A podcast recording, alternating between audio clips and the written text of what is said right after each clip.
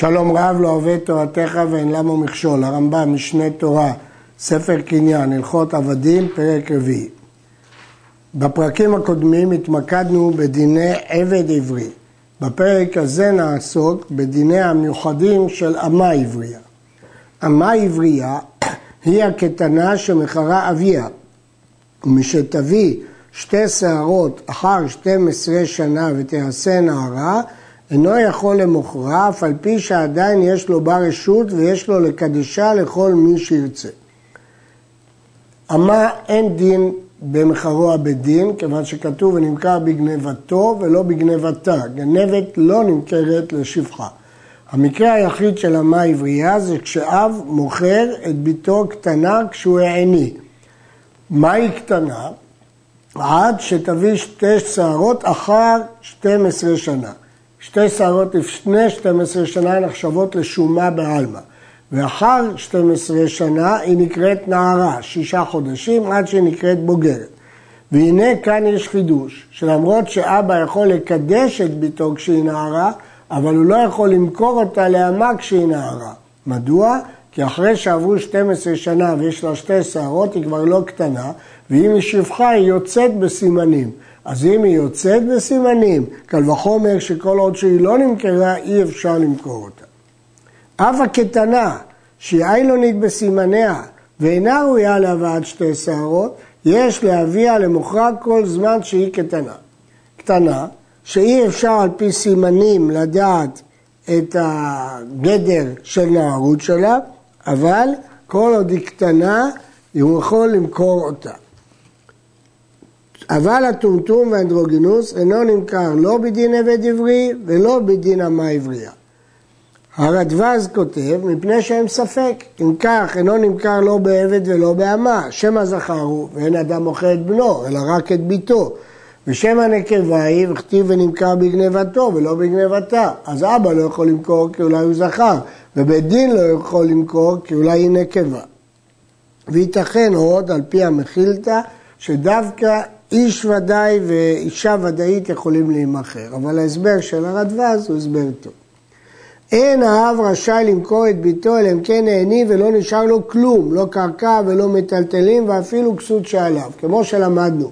שאדם לא יכול למכור את עצמו אלא אם כן לא נשאר לו כלום, כך הוא לא יכול למכור את ביתו אלא אם כן לא נשאר לו כלום. ואף על פי כן, למרות שלא נשאר לו כלום, כופין את האב לפדותה אחר שמכרה משום פגם משפחה. כיוון שיש פה פגם משפחה, שהבת שלו היא אמה, כופין אותו לפדות. ברח האב, או שמת, או שלא היה לו לפדותה, הרי זו עובדת עד שתצא. הגמרא במסכת קידושין לומדת שיש דין לכפות את האב לפדותה. אבל אם אין לו כסף, אז ברור שהיא עובדת עד שתצא, ברור שכופין את האב לפדות, רק אם השיגה ידו אחר שהוא מכר אותה. פה כתוב שדווקא כופין את האב. לא מוזכרים פה הקרובים כמו שלמדנו בנמכר לגוי, ששם גם אצל הקרובים יש חובה. אבל פה משמע שאין חובה לקרובים, אלא רק לאב. אמה עברייה נקנית בכסף או בשווה כסף ובשטר, ואינה נקנית בפרוטה, פני שצריך לקנותה בדמים שראויים לגירעון, כדי שתגרע פדיונה ותצא. בעצם קניין כסף הוא בפרוטה. אז מצד הקניין הייתה צריכה להועיל פרוטה, אבל כשהיא קונה את עצמה, אחת השיטות לקנות את עצמה מהאדון היא בגירעון כסף. לעשות חשבון כמה היא עבדה וכמה נשאר. אז אם כל הקניין שלה יהיה פרוטה, לא יהיה מושג של גירעון כסף. לכן היא לא נקנית בפרוטה. מניין ששווה כסף ככסף, לומדים את זה מעבד עברי, ישיב גאולתו מכסף מקנתו, לרבות שווה כסף בכסף. כיצד בשטר? כותב לה על הנייר או על החרס, ביתי מכורה לך, ביתי קנויה לך, ונותן ביד האדון. ושטר רמה עברייה, האב כותבו. נשים לב, השטר הזה הוא כמו שטר קניין רגיל, שהמוכר נותן לקונה, להבדיל מקידושין שהחתן נותן לכלה. פה זה לא כך. את השטר של אמה עברייה האב כותב, והוא זה שנותן לאדון וכותב ביתי קנויה לך.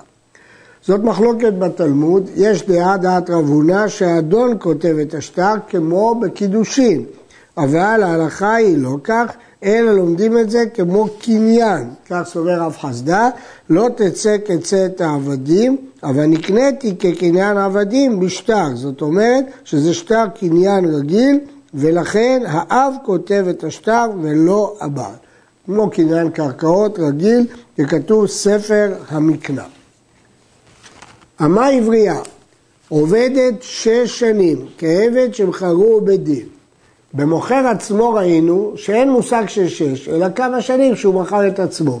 אבל אב שמוכר את ביתו, דינו כמו מכירת בדין, שהדין הוא שש שנים. כתוב, כי ימכר לך אחיך העברי או העברייה, ועבדך שש שנים. אז נשים לב, כי ימכר לך אחיך העברי, זה מכרו בדין בגנבתו, או העברייה, זה לא, אין בגנבתו ולא בגנבתה. אז מה זה או העברייה? כאשר האבא מוכר, ומשניהם כתוב, ועבדך שש שנים.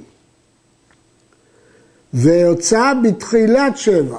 למדנו כבר ששש שנים עד תחילת שבע. ואם פגע ביובל בתוך שש, יוצאת חינם, יוצא חינם כעבד. היובל בכל מקרה מפקיע את העבדות. ואם מת האדון, אבל פי שהניח בן, יוצאה חינם כנרצע, שנאמר, ואף לאמתך תעשה כן. משווים אה, בפסוק, והיה לך עבד עולם אצל נרצע, ואף לאמתך תעשה כן. מה למדנו, מה ההשוואה הזאת? ההשוואה הזאת בנרצע, שכמו שבנרצע הוא עובד את האדון ולא את בנו, כי הוא אהב את האדון, גם האמה אין בה דין רציעה. אבל האמה עובדת את האב ולא עובדת את הבן, להבדיל מעבד רגיל שהוא יכול לעבוד גם את הבן. וכן, מגרעת פדיונה ויוצאה. היא יכולה לקנות את עצמה על ידי חשבון כמה היא עבדה וכמה נשאר ולשלם ולצאת. ואם כתב לה שטר שחרור ומחל לה על השאר, יוצאה חינם כעבד. נשים לב, לא מספיק שהוא ימחל, למדנו את זה בעבד, צריך מחילה וגם שטר שחרור. מדוע? כי עבד עברי גופו קנוי. אז הוא קודם צריך לכתוב שטר שחרור כדי לשחרר את הגוף ולמחול את שאר הכסף. יתרה אמה עברייה. דרך נוספת יש באמה עברייה שהיא יוצאה בסימנים. כיצד? כיוון שהביאה סימנים ונעשית נערה, יוצאה לחירות בלא כסף. בת 12 שנה ויום אחד ומעלה, שהביאה שתי שערות, או שילדה, או שנראים בגופה כל הסימנים של סימן העליון, היא נערה והיא יוצאת.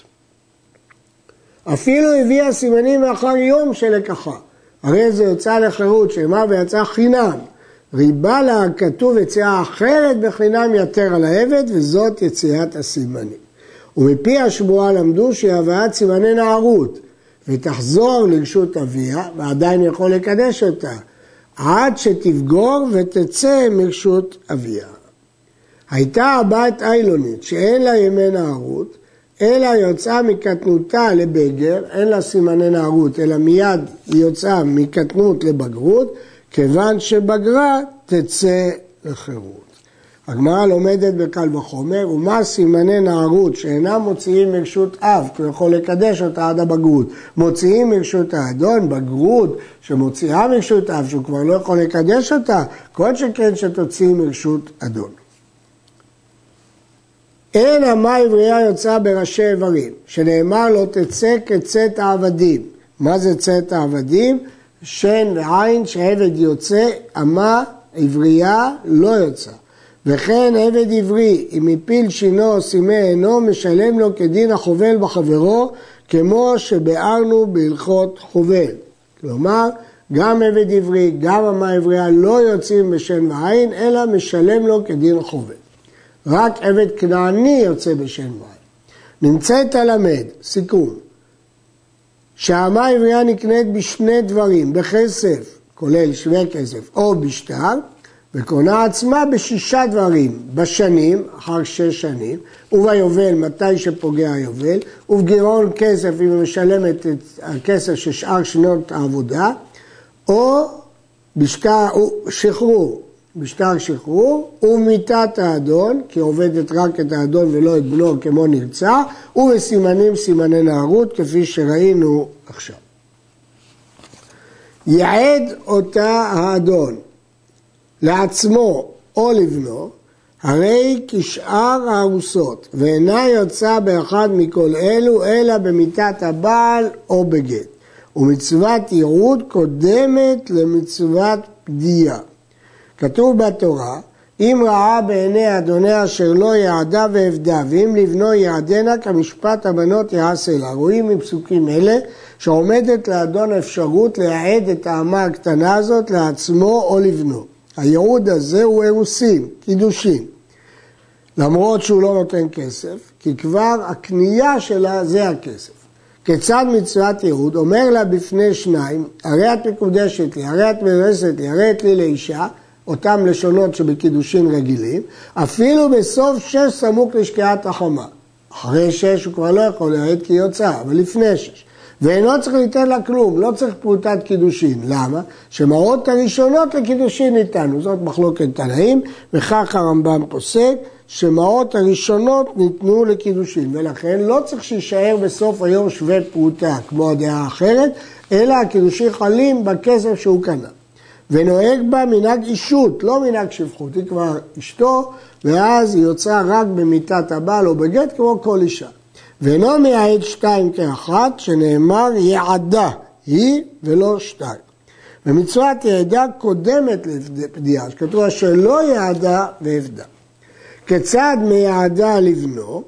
האדון מייעד את האמה לבנו, לא הבן מקדש בעצמו. האבא מקדש אותה לבנו בהסכמת הבן. אם היה בנו גדול ונתן, רק גדול יכול לקדש, ונתן רשות לאביו ליעדה לו, חייבים את הסכמת הבעל. הרי האב אומר לה בפני שניים, הרי את מקודשת לבני. לעומת זאת, רש"י על התורה כותב שהבן הוא שאומר לאמה, הרי את מיועדת לי בכסף שקיבל אביך בדמי. הוא האומר, למרות שאבא קיבל את הכסף. לפי הרמב"ם, האבא שהוא אומר את לשון הקידושין. אין האדון מייעד אמה עברייה. לא לא, ולא לבנו אלא מדעתה, אף על פי שכבר קיבל מעותיה.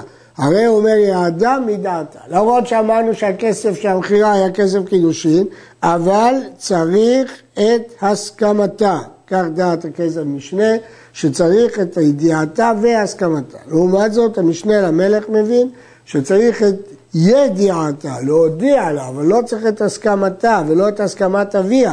אפילו בעל כורחה מהאדון יכול להעד, כי לשם כך הוא קיבל את כסף קידושין בשעת המכירה. אבל הרמב"ם מבין לא כך, הרמב"ם מבין שצריך את דעתה. לכאורה היא קטנה, אז קטנה אין לדעת. בכל אופן הרמב"ם משמע צריך את דעתה, אבל המשנה למלך מבין רק ידיעתה ולא דעתה. ואם מת האדון, אין בנו יכול להיעדה לו. כל הייעוד לבן הוא רק כשהאבא חי.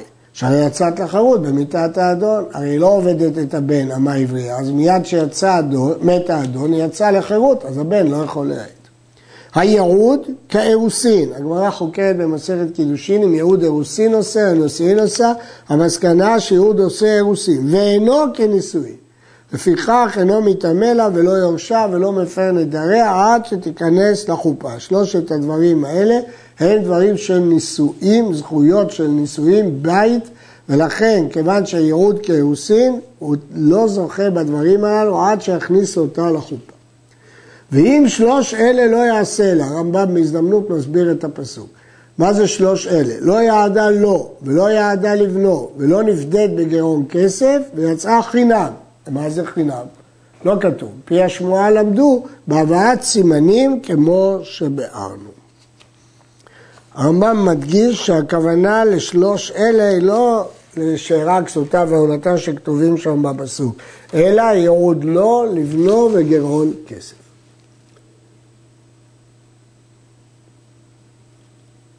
יתר על אותם הדרכים שקונה עצמה כעבד עברי. היציאה בסימנים מסימנה היא יציאה נוספת על היציאות הרגילות של עבד עברי. אין האדון יכול למכור רמה עברייה ולא לתנה לאיש אחר, בין רחוק בין קרוב. כל מה שהתורה התירה לו זה להעד אותה ולא למכור אותה. ואם מכר או נתן לא עשה כלום, שנאמר לעם נוכרי לא ימשול למוכרה. וכן עבד עברי אינו יכול למוכרו לאחר, האדון לא יכול למכור או לתנות. וראה לי שלא הוצרך הכתוב לאסור דבר זה באמה, הרמב"ם מקשה, אם זה גם בעבד, למה התורה ציינה את זה באמה? לעם נוכרי לא ימשול למוכר, עם כל עבד אי אפשר למכור, אלא מפני שיש לו ליעדה לבנו, וכך נאמר לעם נוכרי לא ימשול למוכרה. יש להדגיש שהמילה נוכרי פה אין הכוונה גויים, אלא נוכרי זר, כלומר אדם שהוא לא אבא ולא בן, זה נקרא נוכרי. אין אמה עברייה נמכרת, אלא למי שיש לו עליו או על בנו קידושין, כדי שתהיה ראויה לייעוד. התנאי של אמה עברייה, שייתכן להעד אותה, או לא, או לבנו, אז היא צריכה להיות מותרת לאחד מהם. כיצד? מוכר אדם את ביתו לאביו, שאף על פי שאין האדון יכול להעדה לו, כי היא אסורה עליו, ראויה היא לבנו, שהרי אמה בת אחיו. אבל אינו יכול למכור את ביתו לבנו, מפני שאינה ראויה לאדון, שהרי היא אחותו, ולא לבנו, מפני שהיא אחות אביו. אדם לא יכול למכור את הבת במצב שהיא תהיה אסורה גם לו וגם לבנו, אלא רק הוא יכול למכור במקרה שאו שהיא מותרת לאביו או שהיא מותרת לבנו. יש לאדם למכור את ביתו לפסולים, כגון אלמנה לכהן גדול, גושה או חצה לכהן אדיוט, שב על פי שם בלאו, אז לא ייתכן הייעוד, אבל קידושין תופסים בהם. בדיעבד אם הוא היה מייעד, הקידושין תופסים, ולכן זה מועיל. לומדים את זה מריבוי, וכי ימכור איש את ביתו לאמה, לאמה מלמד שהיא נמכרת גם לקרובים וגם לפסולים. פסולים שהקידושין תופסים בהם. המקדש ביתו כשהיא קטנה ונתאלמנה או נתגרשה, אינו יכול למוכרה. שאין אדם יכול למכור את ביתו לשפחות אחר אישות. אחרי שפעם אחת הוא קידש אותה וחזרה אליו, הוא לא יכול יותר למכור אותה. אבל מוכרה לשפחות אחר שפחות. כיצד? מכרה לשפחות תחילה, וייעד אותה האדון, ומת האדון, או גרשה, וחזרה לרשות האב כשהיא קטנה, הרי המוכרה פעם שנייה אפילו לכהן גדול. למה? הרי האדון הזה ייעד? לא, זה לא מפריע למכור את זה לכהן גדול. מדוע? כיוון שהקידושין תופסים בחלילבים כמו שאמרנו, וכיוון שהוא לא מסר אותה לאישות, הוא מסר אותה לשפחות, למרות שהיה פה ייעוד שזה אישות, זה לא נקרא אישות, שפחות אחר אישות, אלא שפחות אחר שפחות. וכן אם נפלה לפני יבם מן הייעוד, וחלץ לה, אף על פי שחליצה פסולה פני שהיא קטנה, אבל גם חליצה קטנה פוסלת מהכהונה כמו שלמדנו בהלכות ייבום וחליצה, הרי נפסלה מן הכהונה, יש לו למכור לכהן, למרות זאת אפשר למכור לכהן, למה? הרי אסור לו עליה, כי נפסלה מן הכהונה, הואיל וקידושין תופסים בה כמו שנדבר. כיוון שדיעבד קידושין תופסים בחייבי לאווים, לכן אין בעיה לעשות למכור אותה לשפחה, כי מספיק שבדיעבד הקידושין יתפסו. אה, רבי עקיבא דורש את הפסוק לעם נוכרי לא ימשול למוכרה בביג דובה כיוון שפרס טליתו עליה שוב אינו רשאי למוכרה. דהיינו אחרי שהיא מיועדת, אחרי שהיא תינשא לאדון שוב הוא לא יכול למוכרה. אבל לאחר ייעוד בלבד שזה כאירוסין הוא יכול למוכרה.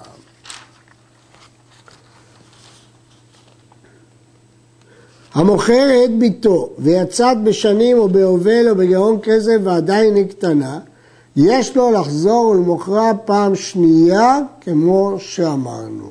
יש שפחות אחר שפחות ולכן הוא יכול למכור אותה פעם שנייה. המוכר את ביתו ואחר כך הלך וקידשה לאחר, אחרי המכירה. אם רצה האדון להעד, מהעד, כי הקידושין שלו קודמים. ואם לא יעד האדון, לא לו ולא לבנו, כשתצא מרשות אדון, ייגמרו קידושיה ותעשה אשת איש. כן, זה מצב קצת מוזר. מעות הראשונות לקידושין ניתנו, זה מין אופציה של קידושין. אז זה כאומר לאישה, התקדשי לי מעכשיו ולאחר למד. ולכן אם יבוא אחר וקידשה בתוך שלושים והאדון יעד, אז היא מקודשת לאדון והקידושין של השני לא תופסים. אבל אם האדון לא יעד, אז הקידושין של השני תופסים. המוכר את ביתו הוא פסק עם האדון על מנת שלא להעד אותה. זה היה התנאי של האבא. אם רצה האדון להעד, מייעד. כל התנאי לא מועיל שום דבר. שהתנה על מה שכתוב בתורה, וכל המתנה על מה שכתוב בתורה, תנאו בטל. האפשרות של הייעוד היא חלק בדיני אמה עברייה, ואדם לא יכול לפתור את עצמו מדבר שהתורה חייבה אותו. עד כאן.